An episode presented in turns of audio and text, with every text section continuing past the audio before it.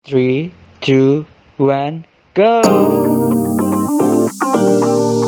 merasakan saya merasakan pesawat kelas first class Oh, itu iya, first class.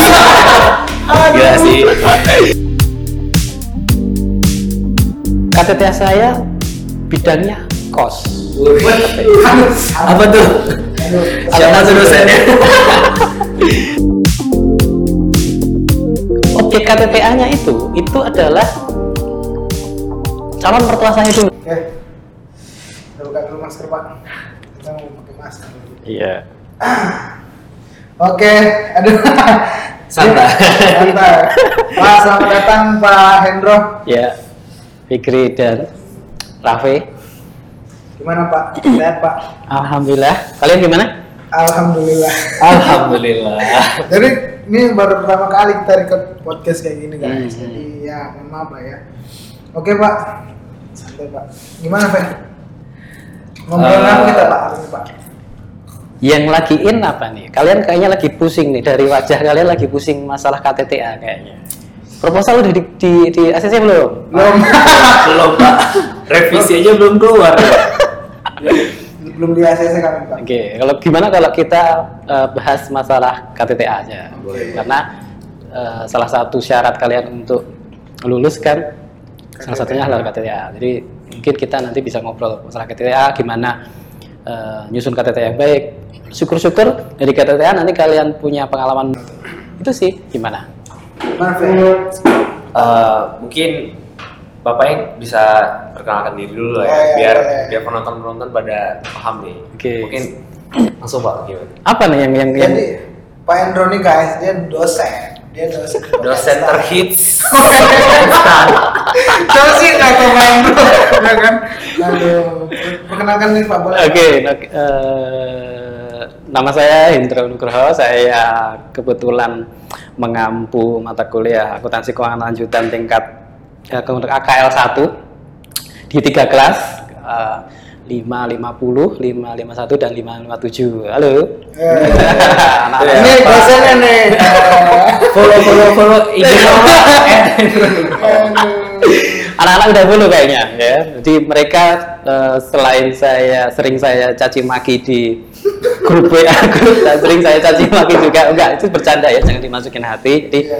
terkadang saya memang eh, tidak selalu serius dalam menyampaikan materi. Terkadang ada bagian yang saya eh, anggap kita harus nyantai nih biar materinya masuk gitu. Itu salah satu cara yang saya ambil biar teman-teman bisa memahami materi dengan baik gitu. Vi. Jadi Jadi ibaratnya apa ya? eh, bisa kalau santai ya santai. Ya, ketika harus santai terkait apa, kita harus memahami materi dengan baik. Ya saya pengennya eh, serius gitu. Iya. Tapi ada beberapa kalau, kalau saya lihat teman-teman udah pusing nih, gitu, saya ajak mungkin dia bercanda gitu. Jadi jangan eh, terkadang saya sering ngebully teman-teman juga gitu. Sekali lagi saya mohon maaf, bukan maksud saya ngebully eh, beneran gitu, tapi jangan dimasukin hati juga. Saya cuma eh, biar cair aja suasana biar cair gitu. Jadi eh, suasana, suasana cair, saya dekat dengan teman-teman, ya insya Allah materinya juga semakin mudah tersampaikan, masuk ke pikiran teman-teman itu sih. Jadi itu saya pengajar eh, mata kuliah AKL 1 di tiga kelas tadi, kemudian saya juga kebetulan diminta untuk eh, menjadi pembimbing untuk eh, KTTA bidangnya akuntansi keuangan. Ada 10 mahasiswa yang menjadi bimbingan saya. Semoga teman-teman juga semangat eh, nyusun KTTA-nya deh semua. Mungkin itu yang pengen Oke oke. Sekarang Bapak di mana sih tugas Pak? saya eh, di Kanwil di CKN Sulsel Trabar, Oke. tepatnya di Makassar. Tapi keluarga saya di Jakarta, di Pondok Gede tepatnya. Oh, Oke. Di, di bagian apa Pak? Saya di eh, bagian eh, Kepatuhan Internal Hukum dan Informasi, tepatnya saya di seksi informasinya. Oke. Jadi saya seperti di bagian humasnya dari Kanwil. Jadi setiap informasi keluar eh, dari satu instansi itu biasanya eh, saya yang bertanggung jawab. Wah, orang penting nih. Iya kayaknya Bapak di sana ini ya Kasubag Pak ya. Iya. Wah, klasik klasik. Atau kasih. Kita kasih. berbicara dengan pejabat desa tempat guys. Bukan sekedar dosen ya. Iya, bukan kebetulan dosen gitu ya. Jadi, tapi eh, tolong jangan lihat jabatan saya Iya, ya. Kalau Kita nyantai aja. eh, jangan lihat saya juga eh, sebagai dosen. Saya cuma pengen share sharing mat- eh, pengalaman saya deh. Eh, ter- gimana nulis yang baik, gimana nulis jurnal yang baik atau Iya, nulis iya. KTTA yang bagus itu gimana gitu. Itu sih. Kok maksudnya kok Pak Hendro yang diundang nih? Kenapa nih? KTTA. Nah, saya harus nanya ini ke Fikri atau ke Rawi ini kenapa Saya saya yang Fikri dulu deh, gimana? Saya jauh-jauh, saya jauh-jauh dari Makassar datang ke Jakarta demi uh, podcast ini. Aduh. Ya jadi eh, ya ini ya kan saya apa ya? Gue enaknya ya ya nggak sih? Selo nggak sih? Iya, iya. Bebas, kita Pak. ikutin alur aja. jadi eh, saya deh pak. Proses ngomongnya jadi saya dulu eh, kan ini kan saya dulu di Ampu Bapak ya pas eh, tingkat satu. Apa sih? Mikro, apa Mikro, ya? mikro. mikro. Jadi saya di Ampu Pak Endro terus eh, pas itu dikenalin sama siapa? Pak Dodo ya? Sama Pak Dodo dikenalin kan. Baru cerita lah Pak Endro bikin paper segala macam terus saya lihat juga storynya setelah saya kelas tuh saya lihat story eh, Pak Endro ngisi seminar apa gitu ya Iya. seminar apa apa itu Iya, Pak? iya, seminar. di ini ya di Filipina di mana Pak Di Vietnam. Oh, di Vietnam. Hanoi, Hanoi. Eh, di Vietnam Pak ya di Vietnam ngisi seminar Ya. seminar nggak sih Pak Iya. seminar paper berarti kan Iya, iya. nah dari situ saya pikir wah ini berarti tulisan Pak Endro nih uh, go internasional gitu nah kan itu kan penelitian Pak. Ibaratnya kami kan KTTA kan? KTTA itu kan penelitian juga. Jadi Hmm. ya kami pikir bisa lah Pak Endro bisa sharing uh, tentang kepenulisan tentang KTTA penelitian ke kami. Karena tadi kan uh, ini aja udah go internasional berarti ibaratnya verified gitu kan Pak. Ya, oke. makanya kami undang Pak Hendro juga gitu. Dan sekaligus uh, ibaratnya bisa chill lah gitu Pak dalam ini menyampaikan sharing-sharingnya Oke oke, iya iya betul. Eh, dulu memang saya sempat, eh, jadi ceritanya ketika setelah setelah saya ngajar kalian di tingkat satu itu kebetulan jadwal saya kosong, kemudian saya eh, ada paper saya kebetulan paper saya eh, sudah saya tulis, kemudian waktu itu ada dari EDBI Asian Development Bank Institute itu ada Apa, Pak? Eh, EDBI EDBI Nah, ADBI. ADBI maksudnya ADBI. Oh, iya. Asian Development Institute dia ada cover paper. oke Nah, paper saya saya saya submit Iya. dan alhamdulillah paper saya terpilih gitu. Saya mewakili dari Indonesia. oke Nah, sebelum paper itu dipublish oleh EDBI sendiri, Ah. itu saya diminta untuk eh, mempresentasikan dan di, di di depan semacam uh, Kemenkyu-nya Vietnam. Oh. Dan itu di depan profesor kayak kayak maaf kayak standnya juga. Ya. Kemenkyu-nya Oh, Vietnam ada. itu Oh, sekolahnya gitu. nah Kemenkyu Vietnam punya universitas gitu. Iya, iya, iya, eh, finance. Dan saya di, di, di- diminta untuk presentasi di depan mereka gitu. Oke oke. Alhamdulillah lancar presentasi lancar. Dari situ kemudian eh, beberapa bulan kemudian paper saya publish di EDB gitu. bisa Oh. kalau teman-teman berminat judulnya apa tuh Pak judulnya judulnya saya lupa tentang apa sih Pak tentang ini ini eh, the impact of government support on eh, state on on, the on impact of government government support Government on support SOE yes SOE Apa tuh? BUMN. Jadi Oh, saya BUMN. Saya meneliti eh, ada dukungan pemerintah. Hmm. Jadi kan pemerintah kayak kemarin nih ada program PEN gitu kan. Iya, iya. Dulu sempat ketika Presiden Jokowi naik itu ada program eh, ada program dari Presiden Jokowi untuk eh, ngasih dukungan ke BUMN nih. So, eh, oke. Salah satu programnya Nawacita. Oh, Kalau kalian iya, pernah iya, dengar Nawacita. Nah, Nawacita itu eh, Presiden Jokowi pengen membangun daerah pinggiran itu daerah terluar itu lewat tangannya si BUMN ini. Nah, BUMN ini eh, salah satunya pu- dapat semacam dukungan pemerintah. Bentuknya penyertaan modal negara. oke oke oke. Nah, PMN dalam bentuk fresh money ini saya pengen ngeliat nih efektif nggak sih efeknya si eh, dana pemerintah yang diberikan ke BUMN ini? Seefektif apa membantu kinerja si BUMN. Nah, saya meneliti di situ. BUMN kemarin tuh sektor apa Pak? Kalau boleh tahu. Eh, kalau di di eh, penelitian saya saya melihatnya seluruh BUMN Oh, seluruh keseluruhan. BUMN secara keseluruhan Oh, yang selama ini nggak sih BUMN untuk negeri itu? Bukan ya Pak? Bukan yang itu itu bukan bukan. Itu itu itu moto lah. Oh itu moto ya, bukan program ya? bukan Itu- bukan. Itu moto. Kemudian saya lebih ke melihat kebijakan pemerintah nih karena terkait dengan eh, kemudian pendidikan saya S2 saya eh, kebijakan pemerintah ini efeknya apa sih ke masyarakat ke sosial gitu. ya paper saya kurang lebih seperti itu. Itu Pak ya. ya kalau teman-teman mau eh, download bisa di di website SCP Pak, ya? bahasa Inggris Aduh, aduh. Berarti itu presentasinya bahasa Inggris juga, Pak. presentasinya bahasa Inggris untungnya bukan bahasa Vietnam Oh, iya. saya nggak bisa ya Mantap ya. Itu kemarin iya lah. Maksudnya kemarin Pak pas ke sana dibiayain berarti Pak. alhamdulillah dibiayai ya saya eh, merasakan saya merasakan pesawat kelas first class Oh, itu iya. first class. Gila sih. Kita aja masih naik layan ya. Paper, paper bisa naik pesan first class. itu apa Garuda kemarin Pak? enggak eh, Singapore Airlines Ah, gitu. bukan Eh, Garuda kalau- lagi. Garuda aja 100 jutaan first class. Ayo, nih makanya penelitian penting guys. Oke oke tapi ya, ya boleh boleh boleh boleh itu eh, ya itu eh, lucu-lucuannya sih kalau saya bayar sendiri eh, untuk untuk bepergian naik first class pas kan pasti mikir-mikir ya buat apa bayar first class? Kalau ekonomi aja Itu kan 100 jutaan Pak. saya nggak saya nggak tahu. Iya Pak 100 jutaan Pak. Nggak tahu. ya alhamdulillah saya akomodasi ditanggung seluruhnya oleh DBI kemudian ya alhamdulillah ada ada banyak fee-nya. Fee-nya dalam Boleh nggak sih Pak kita tahu? Mana tahu teman-teman biar semangat saya lupa. Udah udah saya udah udah berapa tahun saya lupa tapi lumayan lah dalam nominal dolar lah ya Oke, kan Amin. kalau satu dolar nominal juga ya Pak. lebih dari itulah ya lebih ya alhamdulillah jadi em, ya mungkin ini ya apa mungkin saya baru nemuin usaha nggak mengkhianati hasilnya Oke, oke.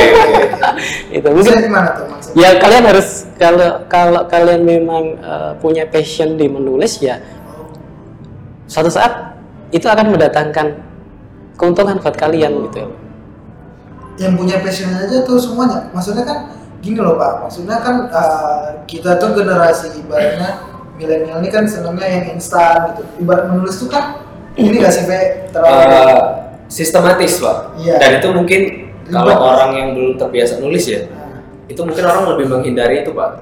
Gitu kalau Iya. penulisan. memang berat saya juga merasakan itu ketika saya berumur seperti kalian di usia kalian saya juga berat. Nulis itu berat satu ya berat. Tapi tetap saya coba gitu loh. Yang penting jangan menyerah gitu loh. Kalau saran saya kalau kalian menulis katakanlah dapat satu kalimat start ya ah, Start. keluar dulu deh. Oh, keluar dari ruangan kalian. Cari udara segar hirup udara segar balik lagi.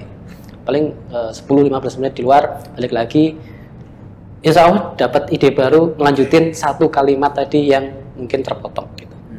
Saran saya itu. Dan saya yakin memang eh, saya tahu berat juga ketika mengawali eh, semangat untuk menulis gitu. Iya. terutama menulis KTTA karena saya dulu KTTA nya juga berat dulu. Itu, itu sih. Tapi ya semoga apa yang saya ceritakan tadi bahwa passion kalian dalam menulis itu bisa mendatangkan keuntungan buat kalian gitu. Nggak cuma eh, mungkin kalian nanti Material, ketika material. ya nggak cuma material gitu. Loh nanti Kalau bisa thumbnail nih pak. Nulis paper bisa naik first class. Ah, iya, iya, iya, iya. Boleh, boleh. thumbnail ya thumbnail. Aduh, saya saya baru tahu tuh pak. Nulis paper bisa segitunya tapi serius itu itu benar. Itu benar. Saya naik baru sekali itu naik first class gitu. Singapore Airlines gitu. Kemudian hotelnya pun juga saya. Lima, ya Pak. fasilitas itu gitu. itu berarti pemerintah Vietnam itu dan itu enggak itu dari edisi EDB-nya. EDB. Oh, EDB-nya. tapi di emang acara di Vietnam? Acehnya di Vietnam.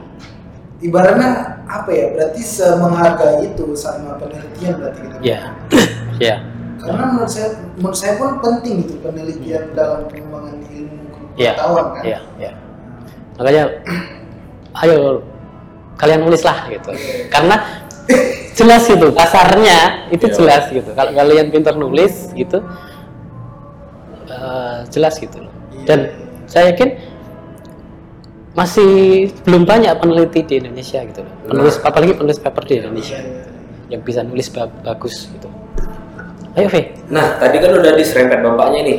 Penulis di Indonesia tuh belum banyak. Nah, itu. Kita jangan Indonesia nih, Pak. Kita langsung ke STAN aja nih, Pak. Oke. Khususnya jurusan kita nih, jurusan Oke. akuntansi. Ini kan mungkin teman-teman yang lain nih pada istilahnya belum pernah nulis nih sama sekali, Pak. Hmm. Terus eh, mau nggak mau karena sebagai syarat kelulusan ya mereka harus nulis KTPA. Ah.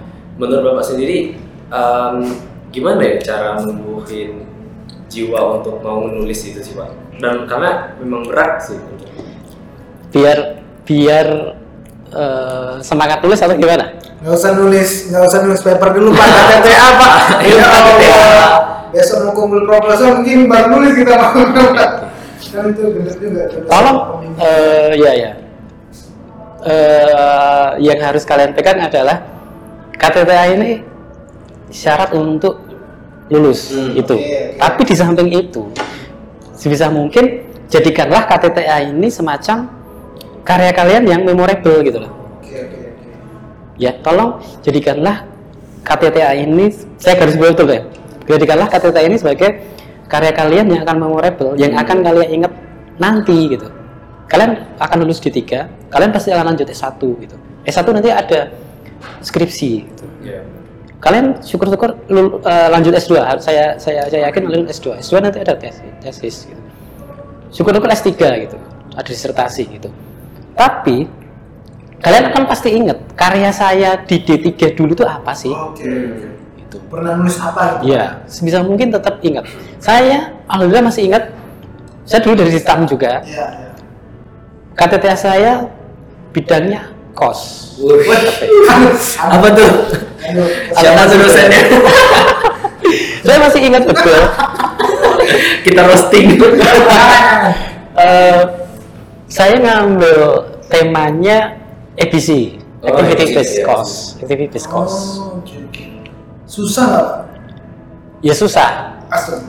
Eh, tapi saya anggap enjoy, saya anggap enak saja. Kenapa? Karena eh, objek KTTA-nya itu itu adalah calon mertua saya dulu gitu. Oke.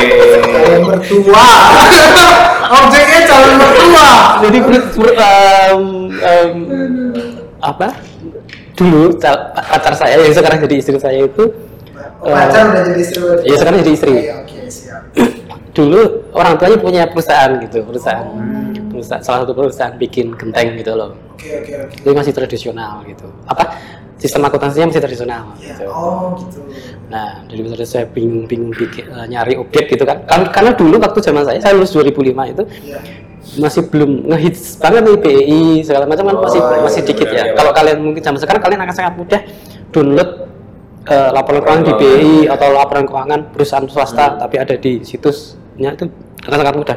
Dulu saya zaman saya masih sedikit gitu. Jadi eh, objek kebe- kebetulan kebetulan saya pacaran gitu. Nah, daripada saya bingung, Oke. saya ambil aja objek perusahaan milik pacar saya dulu. Aduh. Nah, itu memorable sama sekarang gitu loh. Kebetulan pacar saya sekarang jadi istri saya gitu. Kemudian em, em, apa KTTA itu masih saya simpan gitu loh. Dan masih sering jadi goyenan. Oh itu dulu kamu ambil eh, ambil datanya di. Tapi Dan- itu berani banget sih maksudnya kayak sama tempat camer gitu. Iya. Minta ojek. Iya, pusing, pusing tuh, pusing nyari objek. Enggak ini Pak, nggak nggak mempengaruhi penilaian camer gitu lah. saya harap eh, ya, ya saya nggak tahu deh. Tapi alhamdulillah ketika saya melamar saya diterima gitu. Oke, oke. tapi eh, apanya eh, apa seserahannya atau mas kawinnya bukan KTTA Oh, bukan. Keren juga ya. Tapi maksudnya hasil dari tulisan bapak itu kan ada ibaratnya ada kesimpulan cara gitu. Iya. Itu kepake nggak Pak di pakai waktu Oh. dulu kepakai dulu kepakai Ke saya, saya sampaikan ya? ya tolong tetap profesional ya kita karena kita eh, menuangkan ilmu yang kita punya dalam satu tulisan dan tulisan itu ya secara profesional saya berikan ke Oh. ke perusahaan itu gitu, dulu gitu. itu yang pengen saya garis bawahi di sini adalah memorable gitu satu karya Hmm. karya tolong eh, jadi apa kayak semacam alasan kalian KTTA kalian itu nanti akan kalian ingat nih 10 tahun lagi ataupun 20 tahun lagi kalian masih ingat gitu. Iya, iya. karya besar kalian itu ketika lulus di tiga itu apa gitu. Iya. itu tolong garis bawahi betul jadi biar kalian menumbuhkan semangat untuk bisa nulis yang bagus yang beneran yang serius ya kalian harus ingat gitu karya saya ini nanti akan dibaca oleh mungkin istri saya nanti gitu istri kalian nanti Iya, mungkin iya. Anak-anak kalian nanti gitu kan? Atau bahkan mungkin ketika kalian jadi dosen bisa diturunkan lagi ilmunya ke mahasiswa kalian lagi gitu. Jadi yang harus saya garis bawahi adalah KTTA akan menjadi karya memorable kalian nanti. Apalagi objeknya calon mertua itu tambahan itu tambahan. itu. Kan menarik Iya, itu. dosen kita ini guys. Memang nggak salah dosen itu ya. masalah kita di tanggal itu eh, kemudian apa ya? Saya kasih ceritakan dulu. Oh iya. Ya itu karena karya memorable eh, sebisa mungkin KTTA kalian persembahkan untuk orang yang spesial juga.